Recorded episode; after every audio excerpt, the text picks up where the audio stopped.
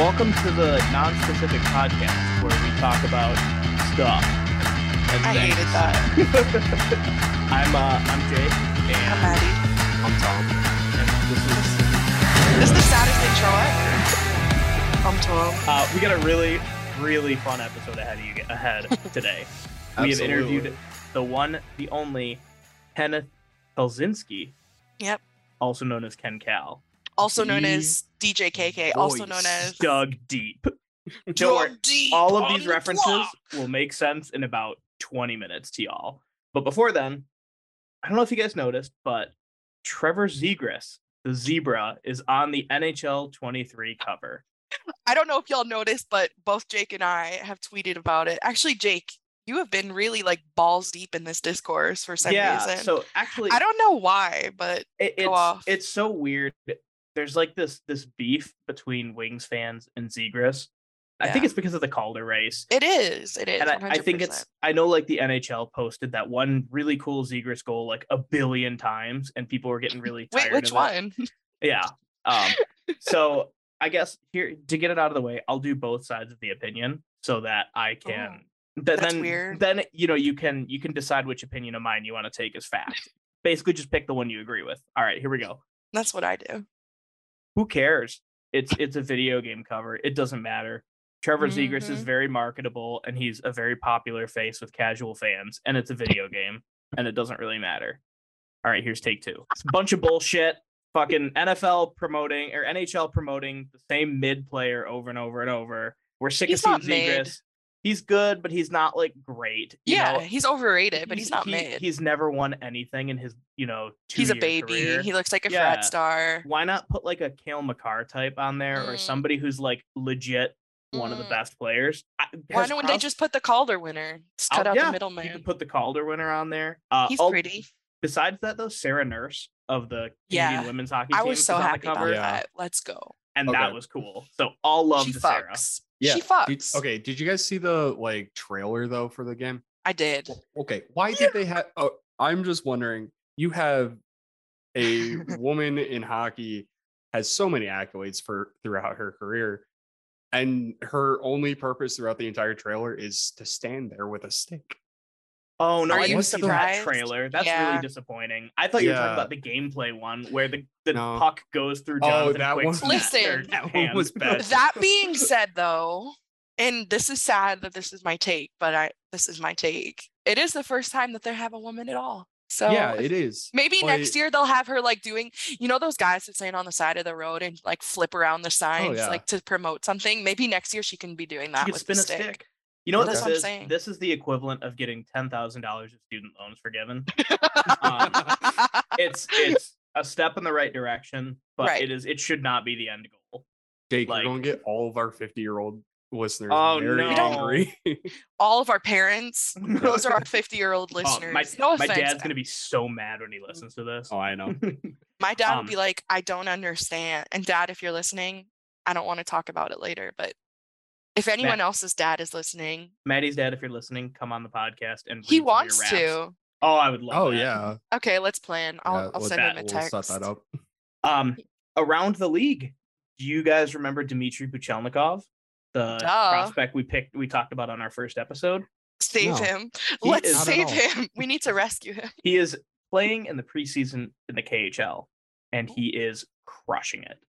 The highlights I watched, I saw 2 goals in the first game, and I think he got an assist too, and then a power play goal in the second game. So dude already is like crushing it against grown men in the KHL, and I would put the KHL pretty comfortably as like the second best league in hockey. Yeah. So what about the Swedish league? I mean, the Swedish league is like a very close third. Then like it's the Swedish league and like the AHL are like neck and neck for me. But anyway. He's been crushing it, and he has a lot in common with another second-round Russian that Steve Yzerman took in the second round when he was with Tampa Bay, a little guy by the name of Nikita Kucherov. Coochie. They've been compared quite a bit, and I think it's a little too early to tell, but if he pans out to a Kucherov level, and then you have your Victor Hedman in Mo Seider, and you have your Steven Stamkos in... Listen. I don't like this. You don't like having good teams? I have a tummy ache now. Your stomach hurts? I don't like. What do you hate? Thank you. Thank you, Tom, the voice of reason on this podcast. Can we not parody? Hey, I don't even think we're parodying. I think this is a good thing. Hey, what? Hey, oh, no, like it's a good thing that like we have players that are gaining. You guys don't like players that are good? I'm happy that we have players that hate them. Sorry, let me go sign Abdelkader again. Oh, wait. Come on, he's goated. No, I was just gonna say, hey Jake, can you shut the fuck up? But now I'm happy that we have players that are getting compared to these guys, but like, can we also have our own identity of being the Red Wings, having Mo Seider and it being Mo Seider, not Seider, and comparison to Sergachev. Literally like, every no, I wouldn't say Sergachev. I'd say Hedman. But you get yeah, I know what you're saying. Like that. Like, but you get my point. But I mean, yeah, but by that same logic, a lot of teams use the 90s Red Wings or early 2000s Red Wings as the blueprint for their team. They're like, we need our Nick Lidstrom. We need our Steve Yzerman. We need our Fedorov. Like, what I'm saying is that the narrative, if Adrian was on here or somebody else who follows the narrative would be talking about how the narrative is super important. And I think this is a good sign. I don't care about the narrative. I care about vibes, personally. I care about vibes, but not the narrative. This dog is really cute, Maddie. I know. Thank you. Yeah. The Red Wings admin will never acknowledge my existence. I don't know why, but today was National Dog Day, and they posted, and I posted Marty looking fly as hell in a little Red Wings bandana, and they didn't acknowledge him, and they acknowledged like 100 other people. It might not. It might. It's about because your name has Detrussi in it. Are you serious? It might actually be that. Maybe. Come on. Chris Ilitch might be seeing your stuff and going, I don't like this. I imagine he talks like a Sith Lord. Like it's, yeah. Come on. Do you guys see that some of the reverse retro designs leaked? Yes, I did. Yeah, I saw that. There's some cool looking designs here. I mean, we're getting the old orange Anaheim Ducks. You're getting powder blue Montreal. Robo. I like the Panthers one. I thought that pastel blue is really sweet. Is it the palm tree? I can share my screen if we want to do that. Only good one looking to me is Florida's. Kings looks good too. I like the Kings. I think Calgary's is going to turn out kind of cool. And if I'm looking at this correctly, do the Islanders have the old fisherman logo? Oh wait, yeah. And the Sharks are going to do teal seals. So the teal seals is fucking trash. Oh, you don't like the teal seals? Go off, King. I don't like the teal seals. It looks like a shitty arrow. I don't like the old Thomas getting Vietnam flashbacks of me just crushing him in Chell in college, playing as the teal seals, going up like 31-2. It wasn't that bad. I love that. I will admit I lost, but it wasn't 31-2. It was. I remember some pretty brutal losses. There were some brutal ones. I'll admit. Wait. Why are we talking about it? Because we're not on there. The important thing about the reverse retro thing is everything leaked, but the Detroit design. Right. I don't know what it's going to be. I legitimately have no clue what it could be. I hope it's like our 50s logo. That's my favorite one. The fat tire. Yeah. Yeah, I love the fat tire. Or like the barber pole jerseys. I liked those. It kind of does give me like little candy cane vibe. Yeah, it does. It does. I'm sorry. We can do better. It's a hard jersey to pull off. If it is somehow figure it out, good on them. I'll buy it, but like it's such a hard jersey. I'm gonna buy it no matter what. Yeah, well, as long as it doesn't look like that shitty like gray one. I'm gonna still buy it. I don't give a shit. Simp energy. Well, that's what we're here for, boys. So now we can transition pretty normally and definitely regularly, and not just abrupt into. That was rude. I'm sorry. The Detroit sports world. This is my favorite segment. Cat team bad. Tigers, what is that? Oh, Tigers. Tigers are bad. They're that's not new. You said news. Oh, okay. I'm going to a football game, and I bought my first football jersey. So let's talk about me for a minute. Wait. Let's talk about. Okay, Jakey, who's on the jersey? I got Amon Ra St. Brown's jersey. I love him. I think he has a cool name. And I would have bought Rodrigo's jersey if I had watched. Oh my god, he can spit right into my mouth. My bad. Going back to St. Brown though. Is it an inside thought? Because I did tweet it a few weeks ago, and then I was watching Hard Knocks with my dad last week, and he came on the screen. He's like, "What do you think about him?" And I was like, "He's going to be a promising player for the Detroit Lions." Not the only thing you could be promising for. Rodrigo, if you're listening to this, jump the join the Maddie Bachelorette thing. I would shit my pants. The link is in our Twitter bio at 313 Hockey. You'll see it when you get there. There's no contest if he enters. I'm sorry to everyone.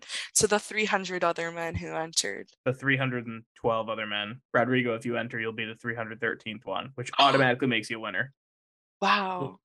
Anyway, yeah, the Tigers. I honestly, and I don't do this lightly, I stopped watching them. So whoa, I know, I stopped. Whoa. I couldn't watch them anymore. I still have tickets for like one of the last games of the season. It's like Michigan night, and I'm getting like a Tigers like maize and blue hat. That's pretty cool. Yeah. So I still have tickets for that. But other than that, even like they've been on and I've just not put them on, which is weird because I usually will have them on or on the radio no matter what. To me, I've given up on them. This is harsh, but like I go to baseball games and I always have a great time because they always remind me of like hanging out with my parents when I was a kid and like, you know, going and doing things. But like, like once it gets to this point in the season, my eyes kind of glaze over. Yeah. I mean, if we were good, it'd be something else. But yeah. Like I want to go to a game, one, if they're good, or two, if I can get drunk for cheap. And I can't get drunk for cheap either because it's like a $15 beer. The beer costs more than the tickets. It does. Yeah. You can just pregame in my place, but that's true. That being said, I will still be at the season opener next season, but I'm not going to be happy about it. I want to go to a Lions game this season. I have I have an extra ticket now to the home opener. If you want to come on September 11th. Wow. We'll celebrate 9/11. Yikes. Anyway. All right. So with that being said, I think it's time to introduce everybody to our guest. Don't you agree? This week we have a very special guest joining us. We have Ken Kal from the Detroit Red Wings, our play-by-play announcer that I think everybody listening knows. Ken, how's it going today? Everything's going well today, and I was just talking to you guys before the schedule's going to pick up a little bit after Labor Day, so kind of enjoying the last weeks of summer here, but I'm actually excited about getting going. I think it's going to be a good year. You heading up to the prospect tourney? Yeah, prospects tournament. We're leaving on the 14th, and then after that, it's training camp, the preseason, and then starting the regular season. So yeah, it'll be pretty busy. No kidding. Yeah, we're all excited. Well, we'll try to take it a little easy on you here so that you can save all the heat for later. I'll start off with a fun question. Well, it's more of a tell us a story. So you've been in the business for, 30-something years now? Quite a while, right? Right. If you count the college years, yep. It's it's like 38 years, going on 40, something like that. Wow, that's crazy. Yeah. You've got decades under your belt. So could you tell us a fun fact or a story about, like, somebody in the front office or, like, a player that maybe most people don't know? Well, obviously there are so many great players that have played for the Red Wings. And one of the stories I can remember is Igor Larionov. And obviously he was part of the Russian Five. And there was a story that I was told one time, and I believe it because I know the kind of guy that Igor Larionov is. But he had such great vision on the ice. And, he's one of the leaders out there when the Russian Five were on the ice. But there was one particular game where his vision was so good that he had control of the puck, and the other team that we were playing had too many men on the ice. And Igor had possession of the puck. He actually skated over to the linesman while he still had the puck, and other players were chasing him. And he told the linesman, he goes, "Hey, the other team has too many men on the ice." And then he passed the puck away, and then he got the puck back, and he skated back over to the linesman again and said, "No, really, count them." He goes, "They have too many men on the ice." And sure enough, they counted too many men on the ice, and the Red Wings got a power play. But that's just, the sport is so fast, and for someone to have vision like that is just amazing. So that's one of the stories. There's so many of them, but that's one that really I have a hard time believing, but it's true.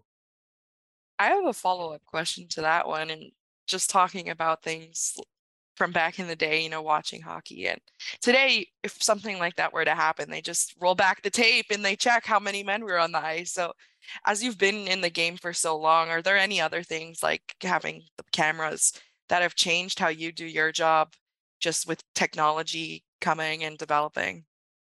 Well, that's a good question. And before I answer that question, I can remember Gordie Howe play, and I saw him play in the last part of his career. Back then, they only had one referee. Now they have two, so they have an extra set of eyes out there. And with all the cameras and everything that they have now, I'm not so sure Gordie would get away with all the stuff he got away with back in the day. Yeah, you had to always keep your eye out for Gordie whenever he was on the ice. At least that's what I was told. But, you know, I think technology is good now. I like some of the rule changes that they have, And I just think that you just look back at COVID a couple of years ago when we didn't travel with the team and we broadcast the away games at the Joe off a television screen. And that was strange. And I remember when they told us that's how we were going to call a game. And to be honest with you, as a play-by-play guy, you never look at the television monitor except for when there's a replay, or if there's a penalty and you want to see something happen, or, you know, when you go into a break or something like that, but you're always calling the action on the ice. So when they told us we were going to be in a room and we were going to be looking at a television monitor calling the game and you're at the mercy of the TV camera, I was shaking my head. I'm saying, I don't know how we're going to be able to do this, but, you know, like the camera angles were good. And there was only one time where we had a little bit of an issue. And that was when we came back from a period and the TV froze and we just kept talking for, you know, like 3 or 4 minutes. And then when they came back, there was a goal that was scored and we had to describe it. But again, that's just the way it is. But technology is great today. It's a lot better than what it was before. And that's just an example of what we had to go through during the COVID situation. You've got to think on your feet a lot with your job, don't you? You know, you're just constantly keeping an eye on everything going on at once, huh?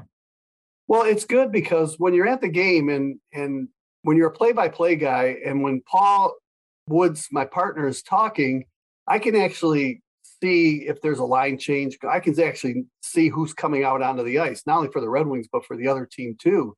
Problem we had with the COVID situation, when you're calling off a television monitor, you're only seeing what the camera sees. And so, again, fans don't realize that, but a lot of times when Paul's talking, I'm looking at other things. You know, if the play isn't around the net, I'm actually looking behind the play, seeing what's happening. And you could take a look at the bench, see what the coach is reacting to or something like that. And, you know, that always helps you out as well.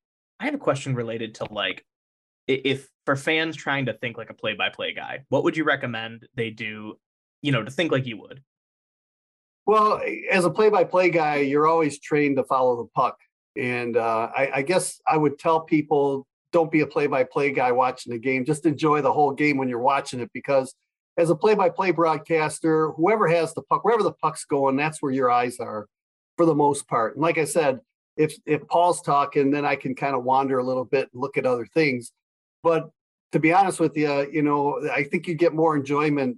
I miss so much. I mean, really, honestly, like Paul will see a bunch of stuff that I don't see because I'm so focused on the puck. And if something happens behind the play, he sees that, but I don't. And so, you know, you're kind of focused in on wherever the puck goes as a play-by-play guy. At least that's how I was trained.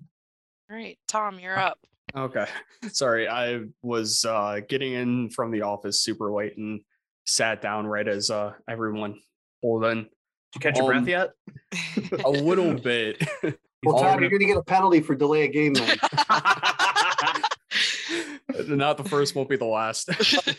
There you go. So, Ken, I was wondering, what's the strangest thing that you've had happen in the broadcast booth and the show still continue to go on without skipping a beat? Oh, so many things. Really, I mean, it's hard to describe because what the fans don't know sometimes probably surprises them. I remember one time I was sick in Buffalo. This was right before Christmas. And before every commercial break, I was running to the bathroom and, you know, I upchuck a little bit there. And then I had to come back and then start the game where we're going. And I remember I was sick as a dog, but as they say in the business, the show must go on, right? So there's one thing there that, and no one could tell, you know, that's what you have to do. And you know, the other thing too, is it's such a long season that a lot of people ask me, they say, what's the hardest thing about your job? And to me, it's staying healthy. And when you're traveling and players are getting sick and you're on the plane and you're going to catch a cold and, you know, like sometimes I've missed games because my voice is gone. It's inevitable over the course of a long season, you're going to get sick and you're not going to feel good. And the hardest part is making sure that you're ready to go, even though you might not feel 100%. it's not a job where you can call in sick, you know, and say like, oh, I'm not feeling good today. Although things have changed now, if you're sick and there's COVID and you test positive, obviously you can't do the games. But really, it's trying to make sure that you're healthy and ready to go each and every game. And there's other situations, there's other things, Tom, that happened. I remember one time we called a game at the Joe, and I think it was against San Jose, and the pipe broke in front of us, and we had water from the sweeps. We had water pouring down in front of our broadcast booth, and you know, you can't see it on radio, but it was like doing a game in the rain, and we were calling the game, and it was a whole period before they actually fixed it, and they were moving people out of the section. So things like that happen that people aren't aware of, but they are strange things that happen. Yep. Oh, and just real quick, one time I remember we were out in San Jose too, and you know, they're Sharky, SJ Sharky, their mascot. Yeah. I remember one game he was going to make his grand entrance by coming down a rope and land right in front of the Red Wing goaltender, you know, and kind of fire up the crowd. Well, he was about 15 feet from the ice and he got stuck, and he's hanging by this rope, and obviously he got all tangled up. And the game is delayed, and Scotty Bowman was throwing a fit on the bench because the game was delayed. And it took like 20 minutes for them to finally crank this guy up to the rafters. It was like a Three Stooges movie where they kept pulling the string, and he kept hitting his head on the rafters before they could get him up and get him out of there. So, yeah, a lot of strange things happen. I'm glad that happened to the Sharks. Oh, that's so funny. Yeah. That is good. So, like, when you said you played like a lot of games, or you've done some games like sick before, so I guess that makes you and Michael Jordan kind of like, you know, kindred bonds, because he had the flu game. So that was your flu game, right? Oh, there's so many times. It's hard. Like when you're a play-by-play guy in hockey, you're talking all the time, and your voice starts going. It's not the best situation out there, and you know, I feel sorry for the listeners that have to put up with someone whose voice isn't 100%. And usually for me, it takes a week to clear up. I remember Bruce Martyn used to do some games and he'd sound horrible, and then the next game he sounded great, and I'm still trying to figure out how to remedy myself like that. But, you know, that's what happens. And again, it's not like any other job where you can call in sick and let somebody else come in and do it. You just have to find a way to get the job done. It's kind of like playing hurt if you're a player. Tom, didn't you have something written here about Bruce Martyn? Yeah, actually. I was wondering, Ken, what was it like to fill in the shoes of Bruce Martyn coming in from U of M and doing play-by-play there to doing play-by-play with Detroit? Well, Tom, trust me, I knew the situation I was coming into, and we all remember the Riz and Rathbun situation when Ernie Harwell was fired. The difference here is Bruce retired. He wasn't fired. He wasn't let go, and you know, that's a little bit of a different situation. I think what helped me out too is the team was really good. My first season, they won 62 games. So obviously they were winning a lot. If they weren't winning, I'm sure the fans would be all over the broadcaster. You know, this guy's terrible. Why do you bring him in or something like that? But, you know, he was a role model for me. I listened to Bruce Martyn, and to me, he was one of the greatest hockey announcers. I still think he is, that the Red Wings ever had. He was so good at what he did and calling games. It was an honor to bring him back in 1997. He got to call the cup-winning goal scored by Darren McCarty. And just to be able to work with him, it's kind of like Dan Dickerson working with Ernie Harwell there a few times. And me, to be able to work with him and to be able to work with Bud Lynch, you know, when he was the play-by-play guy. These are guys that I listened to growing up as a kid, and be able to work with them, even just for one game with Bruce, was really exciting for me, and I'll always remember it, never forget. Yeah. Imagine that first day, you probably had to feel a lot of pressure on you going into that game. Well, yeah, I mean, but, you know, obviously, too, you're prepared. Like, I spent 11 seasons at the University of Michigan, and I was ready. I was ready to make the move up, and, you know, maybe if I was 2 or 3 years in at Michigan and an opportunity came in, maybe I wouldn't be ready, but I really worked hard at honing my skills to be ready when the opportunity came. So yes, I was nervous. I'm not going to lie to you and say I wasn't. I remember my first game in Denver, it was against the Avalanche, and that's when they first came into the league. And wouldn't you know it, that was the team that beat the Red Wings out in the playoffs. And I remember being nervous a little bit, but once the game started, it was just like calling a regular game. So, you know, it was just exciting, you know, to be able just to broadcast one Red Wing game. I'm from Michigan, I'm from Detroit, and they're my favorite team, obviously, right? I mean, they're my hometown team. And yep. Let's face it, as a broadcaster, a lot of guys don't get that opportunity to be able to call games for their hometown team. They have to go somewhere else and have a career somewhere else. But I was fortunate enough not only to be at Michigan, and I'm a Michigan fan, and I like Michigan State too, but I was always a Michigan fan, be able to work there under Red Berenson and then come here and be the announcer for the Red Wings. It's been a great career so far, and I'm looking forward for good things ahead as well. Actually, that brings up a really interesting question that I have. As both a fan of the team and also play-by-play guy, do you find it hard to separate your fandom from like the game itself, or do you think that it's something that you've gotten better with as time goes on? No, you know what? I'm a fan and I want them to win just like everybody else, but you have to be a professional too. And you just have to call the game. My job is to call the game and not really editorialize. I leave that up to Paul Woods, but he can do whatever he wants as far as how he wants to, critique the team. But sure, like there are some games where, if it's a tough loss or you lose in the playoffs, obviously after the game, when you're not on the air, you're a little bit upset, but while you're doing your job and you're broadcasting, you just have to be professional and call it as you see it and move on. So this question stems from actually when we were emailing about setting this up, but we noticed as you were emailing that Ken Cal is actually a shortened version of your actual name. Is it okay if we talk about that? That's fine. All right. So I was like shocked when we got the email and it said Kenneth Kalczynski. So I wanted to know, how did you get this brand of now Ken Cal, and how come you don't go by Kenneth Kalczynski? Well, that's a good question. It all starts back from my DJ days. And I went to Wayne State University. You DJ'd? I was a DJ before I became a hockey announcer. Graduated in 79 from Wayne State with a broadcasting degree. But while I was at Wayne State, I was a DJ and I did a top 40 type radio station. No way. A program. And so, they one of the program directors there said, if you're doing top 40 radio, you might have to cut your name or use a different name or shorten your name, So I'm starting to think like, okay, maybe I change my name to Ken Smith, Ken Henderson. I'm thinking of all these names, right?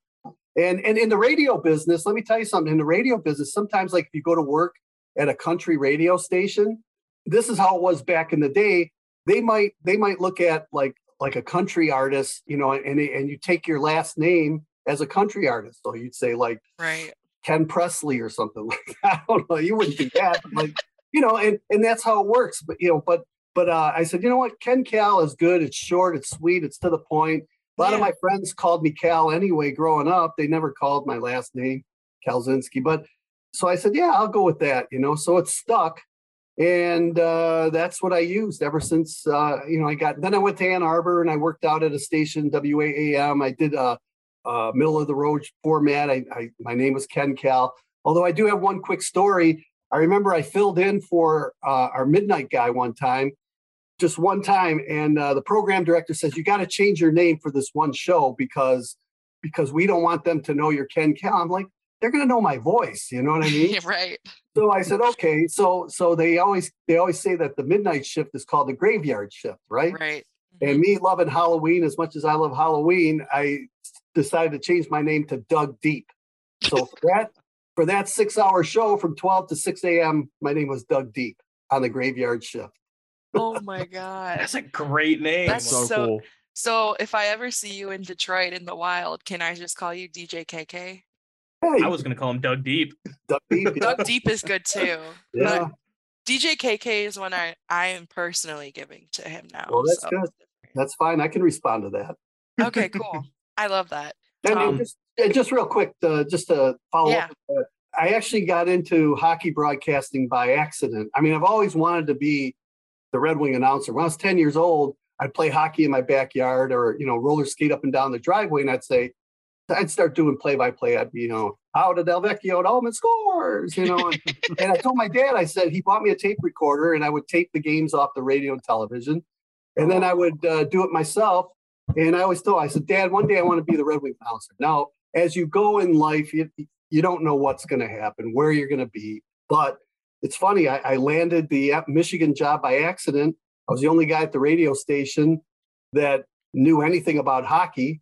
And they gave me the opportunity to do it. I was really raw and I made a lot of mistakes and I couldn't identify players, but they had enough faith in me to continue to do it. I got better, worked at it, and here I am today. Wow. That's so inspiring. Yeah, that's great. What did your dad think when you became the Red Wing announcer? Oh, he was thrilled. He, you know, he always wanted.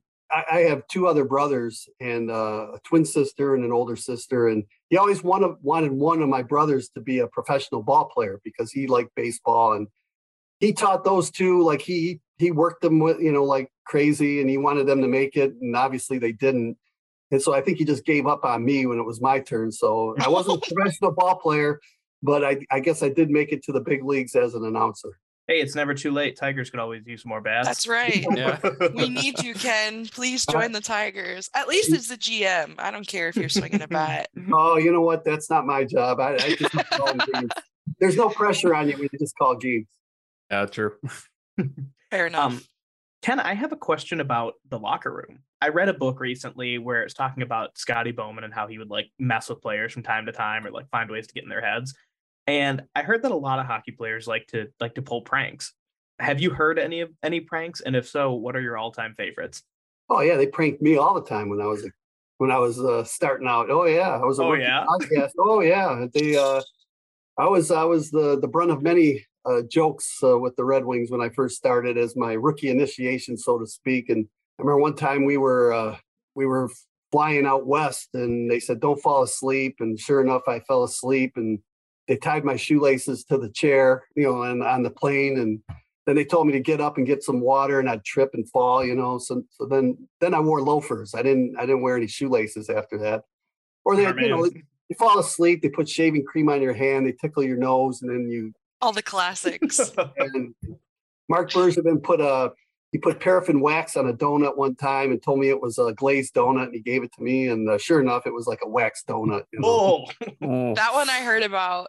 Yeah. But the best jokes though are players will come in. They'll say they'll buy a brand new pair of really expensive shoes, and then you know, they're talking about how great their shoes are and stuff. And then when they come back off the ice from practice, they're nailed to the ceiling. You know what I mean? And you know, or players that buy expensive clothes like a sport coat, and then you know what they'll do is they'll sew the arm shut, you know, with threads. So things like that happen. It's just, you know, it's all in good fun, and I don't know how much they do now. Things have changed, but back in the day it was a little bit different.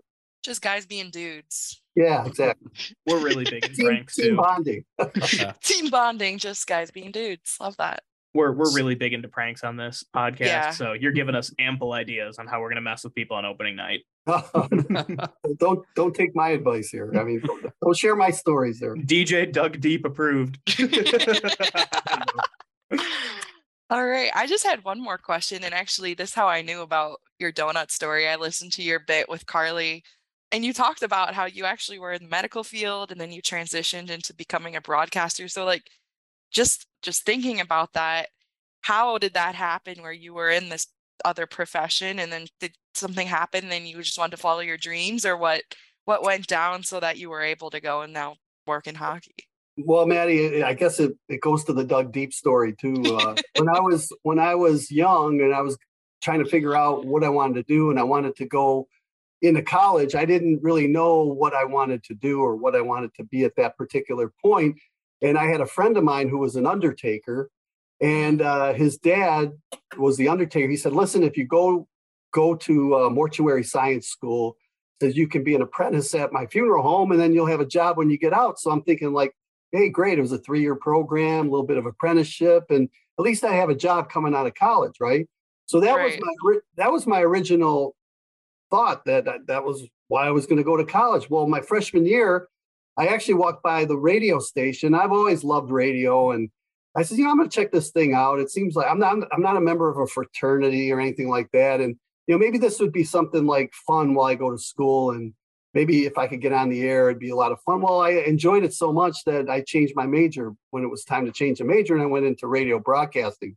But when I got my degree, I was working weekends in Ann Arbor as a DJ, and I needed something to pay the bills. So I got involved in medical sales, and it was a home infusion company. We provided IV therapy for patients coming out of the hospital. And at the time, it was a new thing where, you know, you had to convince the doctor to have the patient come home, and we would provide the IV therapy and a nurse to teach him how to do it himself. And it was cheaper, and it would save money. And, you know, and at the time, doctors were like, oh, that's my patient. He's got to stay in the hospital. But it was getting so expensive that, you know, this was kind of the new trend. And this was, what, 30 some years ago. So, you know, again, as far as you, Maddie, just, you know, follow where your heart goes, you know, and it'll lead you in the right direction if you just let it go. Do you want a younger play-by-play announcer? Do you have a position open? Hey, Tom is our radio guy. Well, I always say this to aspiring broadcasters, you know, I'm not going to do this forever. So there's going to come a time when, you know, someone else is going to have to take over. So anybody who's out there, I'm not retiring anytime soon. So I just want to let you know that.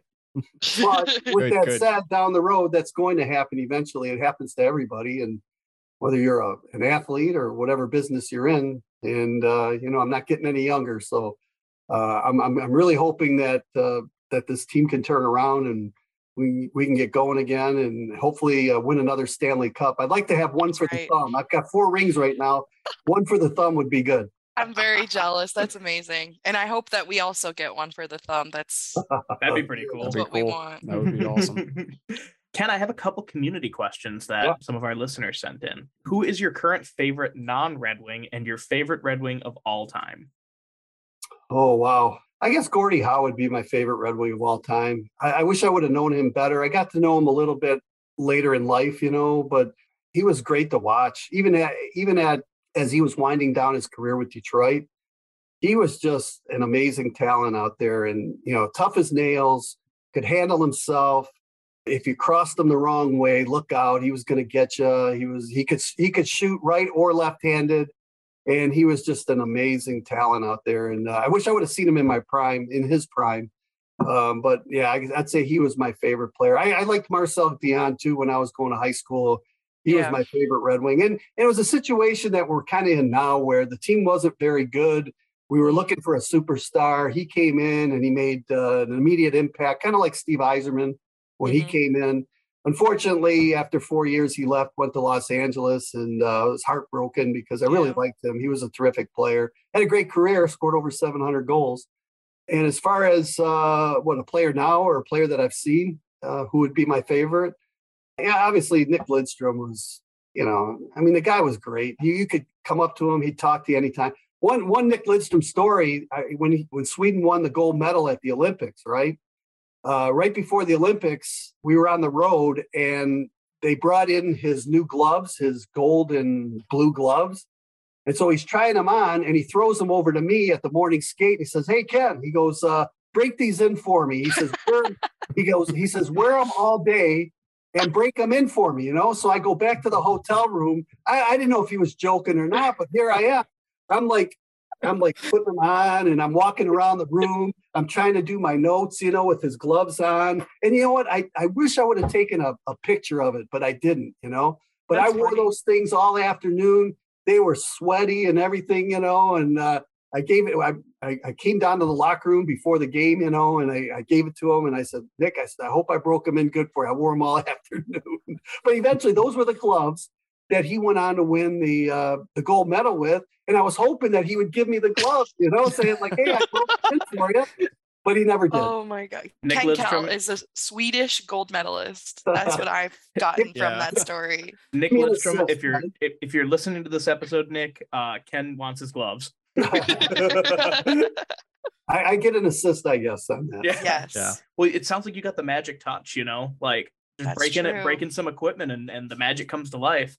I just hope they don't give me you know, any other equipment, because I don't want to break any of that in anymore. So So I have a couple non-hockey fans that listen to this podcast that are friends, family, you know, you name it. Give us your sales pitch to either a casual or non-hockey fan listener on why they should be a fan of the Detroit Red Wings. Well, just be a fan of hockey in general. Mm-hmm. All I have to tell people is just go to a game live. If you go to a game live, you'll be hooked on the sport. If you try to watch it on television or try to listen to it on the radio, it's not going to work. But if you're a fan or if you're somebody that doesn't know anything about the game, grab a ticket, go with somebody that knows the game, and go to a live event, live hockey game, and I guarantee you 100%, once you're there and you see the crowd and how they react and the beauty of the sport, how fast it is, how exciting it is, hopefully there'll be a couple of fights too. You'll be hooked on it. So that's my advice to a non-fan or somebody that doesn't know anything about the game of hockey. And I'm telling you, that's what hooked me. My first game I ever went to at the old Olympia, I was like, I go, oh, man, I can't wait to come back again. It was just an amazing event. Well, Ken, it's been great talking to you. Thank you so much for coming on. Well, wait a minute. We can't end the show. We can't end the show right now. We got to talk a little bit about the team, right? Please. Yeah. You're that's right. Fine by me. We talked a half hour about me. Let's talk about the team a little bit and how excited we all are, right? I mean, bring it. It's been a great summer. As I mentioned, it was busy. We signed some terrific free agents out there. We have a new coach in Derek Lalone. Had a chance to meet him. I think, I'm excited. He seems like a really nice guy. And I think that he has what it takes. He's been a winner everywhere he's gone. You know, the players that we picked up certainly are going to add a lot of depth to this team, like Dominik Kubalik, Andrew Copp, Ben Chiarot, Olli Määttä on the blue line. And, David Perron up front. I think Perron himself will make our power play better. I'm excited to see Vrána have a terrific season. I mean, He only played a partial season last year, but he really lit it up. I can't wait to see him have a full season and see how many goals that he can score. I think Mo Seider and Raymond were terrific last year. I expect them to get better. I think we have some depth right now that we didn't have maybe in years gone by. And goaltending, it was a nice pickup to pick up Billy Huso. So, we're really excited. Now, with that said, I want to remind fans that, yeah, I think we got better, but I think a lot of teams in our division got better too. So, true. I'm crossing my fingers and hopefully that we get a break and that we're better defensively and that we can score some goals and maybe knock on the door for a playoff spot. That certainly would be exciting for the fans. But with that said, I think we're heading in the right direction. And I'm excited about Edvinson. I hope that they're going to give him every opportunity to make the team. I like Berggren. I like Soderblom, he's a big 6'7" forward. You don't see many massive dude forwards. So, then Albert Johansson back on the blue line. We got McIsaac, who's been in the minors for a while. So things are really looking good. We've got some really good prospects, and Grand Rapids will see these players before we do. So they're in for a real treat because I think the guys that we've drafted over the last several years under Steve Yzerman are going to be really good Red Wings one day. So we have a series called Bounce Back or Breakout. Basically what we do is we're going to pick a player that we think is most poised to bounce back after a tough season and then the one most likely to break out. So with that being said, who are your bounce back and breakout candidates? You know, he's not even going to start the year is Robbie Fabry.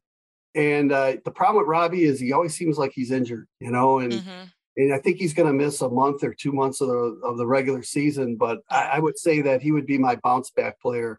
I'm hoping that he comes back 100% and he can get in there and really be a part of the second or third line, sometimes on the first line.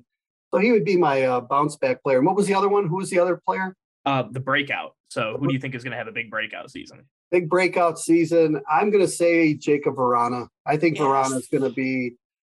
He's extremely talented. I think he needs to learn how to play better on the defensive side of the puck. Mm-hmm. But with that said, he is an exciting player out there. He's the kind of guy that can make things happen. He's got really good speed. We've seen him score on breakaways. So I think he's a guy that if everything goes right for him, I think he has the potential to score 35, 40 goals. At least. I'm really excited to see him play a full season too. And, of course, I'm looking forward to the young guys or the other guys that we got, like David Perron. He's a premier player. I mean, this guy is unbelievable. I mean, especially on the power play. So, and then Ben Chiarot on the blue line. He's a big, solid defenseman. That's what we need. We need a couple shutdown guys back there. So hopefully Määttä and Chiarot will be healthy and they can really shut the door on some of these teams out there. And in more recent news, we just saw Zadina is finally signed to a 3-year contract today. What are your thoughts on Zadina and his season? Well, you know what, I was a little bit surprised. I thought his numbers would be better than what they have been. Right. With that said, I think each and every year he's improving a little at a time. I guess I was expecting too much from him when he first came in, and obviously 3-4 years ago, the team needed somebody that could probably lead the offense, and to put that much pressure on a young player like that isn't really fair. So he needed time to develop. But I think overall he's getting a little better. You know, he's moving in the right direction, moving north. And again, I just think that he's got a terrific shot. He just has to move around a little more and not stay in one spot and shoot the puck. So maybe the coaching staff will work with him a little bit on, you know, just moving a little bit. He's got such a great shot that he doesn't need to move much to fool a goaltender. So, you know, maybe that's something that we can look forward to this season from Zadina. So I was hoping that you were going to say this is going to be his breakout season, because I'm a bit more harsh on my Zadina takes, but we'll see. But you know what, Maddie, if he does have a breakout season and he has a career year, that's only going to be a bonus for the Red Wings this year, because I think they've got players right now that will really be very good offensive players. So going into the season, Ken, what do you see as the Red Wings' biggest strength? I think depth. More than anything else, I think finally for a change, they've got some players that can score goals. And, you know, if they stay healthy, they play like they did last year, plus with the new guys coming in, you know, Raymond's going to be a solid player. You know, you can pencil him in for probably 17 to 20 plus goals, if not more.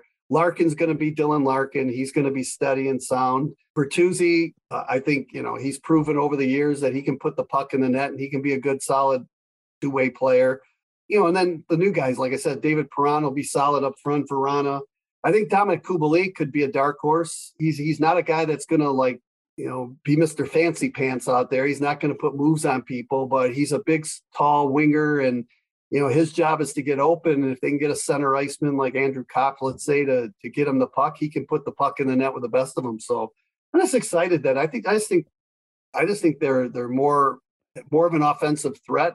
And that's something that they haven't been able to do. The key, though, to me, is they have to be better defensively. In this league, you can't give up 312 goals and expect to make the playoffs. So, you know, that number's got to come down dramatically. And I think if they play well defensively as a team, and their defensemen are a little bit more solid this year, and Mo Seider continues to move up the ranks, and the goalkeepers, Nedeljkovic and Husso, stay healthy and can do the job in goal, then those numbers will go down and they can win some more games. You would have told me at the end of last season that you would have now been saying that our biggest strength is depth, I would have laughed right in your face. But I'm really happy and excited about the season and agree. We have gained so much depth in the offseason. So we're all super excited to see how that plays out. Well, Maddie, you're right. I mean, we didn't have depth in the past, you know, and that was one of the things with if Raymond or Bertuzzi or Larkin went down with injury, who was going to come in and help out? And the key too is I've always said this: your top line isn't going to carry you the whole season. There's going to be times when your second, third, and fourth line need to help out and chip in offensively, and we just didn't have the talent and the players to do that. But now you look down our lineup. I mean, geez, you look at our second line, maybe. I don't know if this is going to be our second line, but I was just going through, you know, you got Larkin, Raymond, and Bertuzzi. That's your top line. Then maybe you have Copp, Vrána, and Perron as your second. Fabry, when he comes back with Pius Suter and Dominik Kubalik, Rasmussen moves down to the fourth line.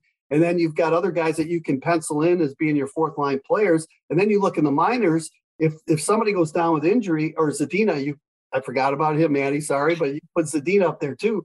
But if you look at the young talent we've got, you know, is Edvinson good enough to make it? What about Berggren, Johansson, Soderblom? I mean, these are all guys now that can come right in and you know, be a solid force out there too. So the depth is coming, the young players are there, and I just think that that's a positive right now for this Red Wing team, and we're only going to get better in that department.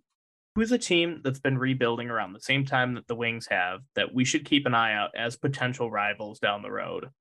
Because the one I've got my eye on right now are the Ottawa Senators. Yeah, I would say that too, especially when they got the Brinkett right now, right? Yeah. And Giroux. Goaltending might be a little suspect for them still, but obviously they've gotten better. I think Buffalo's gotten better too. They're not going to they're not going to blow teams out, but you know, they're going to be pretty solid. I think the Islanders will be pretty good too. They made a coaching change, but last year I throw out their record because they played their first 15 or 16 games on the road. And, you know, they fell into a hole right there because their arena wasn't ready. So, you know, I think they're going to be good too. And Montreal will be a little bit better. I think they'll struggle some nights, but obviously they've got the goaltender and Carey Price that can take you a long way. Well, he might be done for. His career might be over. I think he's out this season. He is out this season, right? Yeah. Okay. Yeah. I did. You know what? I didn't read that. So, see, that's news to me. You broke news. Wow, I broke news to Ken Cal. That's right. What a day. What's up with him? What's the story with Carey Price? So I think he got surgery this offseason. I'd have to double check, but I know he was coming back. That's what I thought, but no. Yeah, I think he's planning on spending the season out because, yeah, he had a knee injury, so he's going to be out the entire year, and he's wondering about like his long-term future. Oh, okay. So it looks like they might be in trouble in the goal net, in the net too. I mean, what do they have? Jake Allen and question mark? Question mark, right? Oh, okay. Well, that's good. Hey, that's great. But then that means we don't have to worry about Carey Price. That's true. I could see the Anaheim Ducks being a good rival down the road too. I mean, what with how they built their team, they structured their team fairly similar to us. We already had Mo game against Zegras as our own little mini rivalry. Well, it's a good thing we only play him twice. So, right. But Pat Verbeek used to be the AGM for the Wings, and now he's GM in the Ducks. I don't know if we can have a team that we only play twice as a rival. I think it's more frequent. Yeah. Okay. That's fair. But there's some great teams in our division. That's the problem that we're going to have is, you know, Toronto, Tampa Bay, Florida. I don't think they're going anywhere. Tampa might start dipping a little bit, but they're still a solid team. I think even Boston. Boston. You know, they might struggle early on because I think Marchand's not there, right? He had hip surgery or something. So hopefully, maybe they dip a little bit, and maybe the Red Wings can move up. But yeah, even on the other division, the Metropolitan Division, there's some great teams. Like the Rangers are good, the Hurricanes are good, Pittsburgh's still going to be good. The Islanders, I mentioned them. You know, Philly's Philly, but I think with their new head coach, I think they'll improve a little bit. They'll be tough and hard to play against under Tortorella. Columbus got Goudreau. I mean, there's. I was saying a couple episodes ago that there's like an arms race going on in the East. Like, they've just been adding star player after star player. I mean, Florida got Kachuk. Like, there's just more and more coming in. Yeah, what's going on with that? Like, it seems like every trade is all these top players are coming East. You know, we need to go back to the Western Division, I think. We do. I was thinking that. Being in the Central again.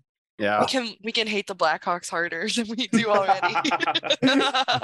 Well, awesome. Ken, thank you so much for coming on. This has been such a cool time. I really appreciate you taking time out of your day to do this. Well, Jacob, it was great. I'm sorry I couldn't make it the last time, but I'm glad things worked out right now. And I'm glad we were able to hook up before the season because it's going to start getting busy. And just one thing out there for Red Wing fans, you know, don't be too positive. Don't be over positive about this team coming up, but enjoy it because I think this is going to be a season that is really going to get better as the year moves on.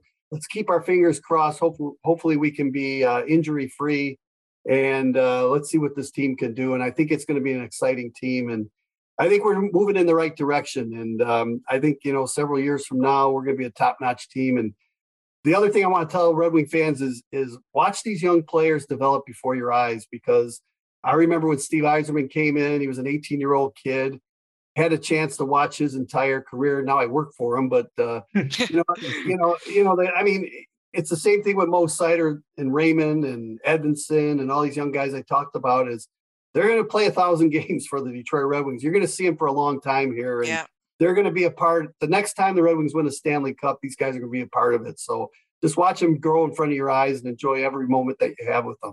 You can only watch a star be born once, I suppose. That's right. That's true. Not if you're a Red Wings fan. We can keep watching stars come in. True.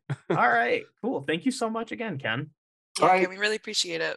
Yeah. Congratulations on the podcast, and hopefully we can do this again towards the middle or the end of the season. And definitely, that would be fantastic. We'd like that. Hopefully, we can do it again, and we'll see where the progress is going. Absolutely. Right on. Okay, so that was Ken. I mean, what a great interview he was. honestly, one of the easiest people I've ever gotten to talk to on this. My favorite part is when you were like, well, thanks, Ken. He's like, no.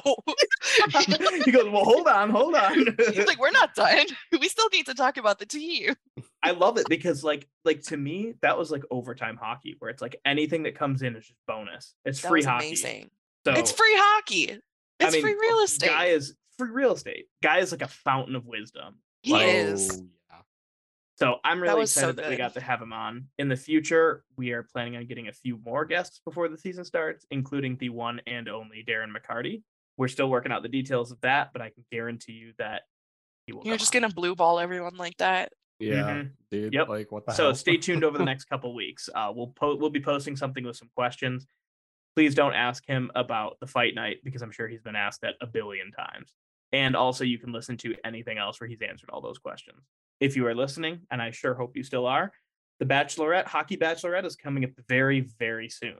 September 8th at 8 p.m., we will be hosting an event where you yourself can win a date with the Maddie of 313 Hockey. We're going to be announcing the finalists of the initial form that we released this week. So there'll be probably 5 to 7 of you receiving an email. Keep an eye out on your inbox to make sure that you are one of the lucky winners. And if you haven't seen it on the Twitter page, we are actually going to be giving away a nice little puck on the day of the event. It's autographed by him, and it has I think it's called like a Fanatics like hologram. So if you want to win the Lucas Raymond puck, or if you want to win a date with Maddie, make sure to come by 313 Hockey's Bachelorette, September 8th at 8 p.m. We'll be donating all of the proceeds raised to Detroit Ice Dreams, a nonprofit dedicated towards raising awareness and equipment for the inner city kids of Detroit and helping them truly make hockey for everyone. May I add, though, they don't only work in Detroit. It's true. They're a Detroit-based nonprofit, but they're helping kids throughout the country. Anyway, that, I think, is all we have for today. Do you guys have anything else you want to add? I love you guys. I love you too. We're so happy. I'm so happy that it's the three of us doing this. Oh my God. I hope this is not part of the no at the end of the podcast. That it might be. It probably is. Okay, cool. Well, that's all we have for today. Aww. We love you all, listeners. Every single one of you, we love you. And we will see you next week. No.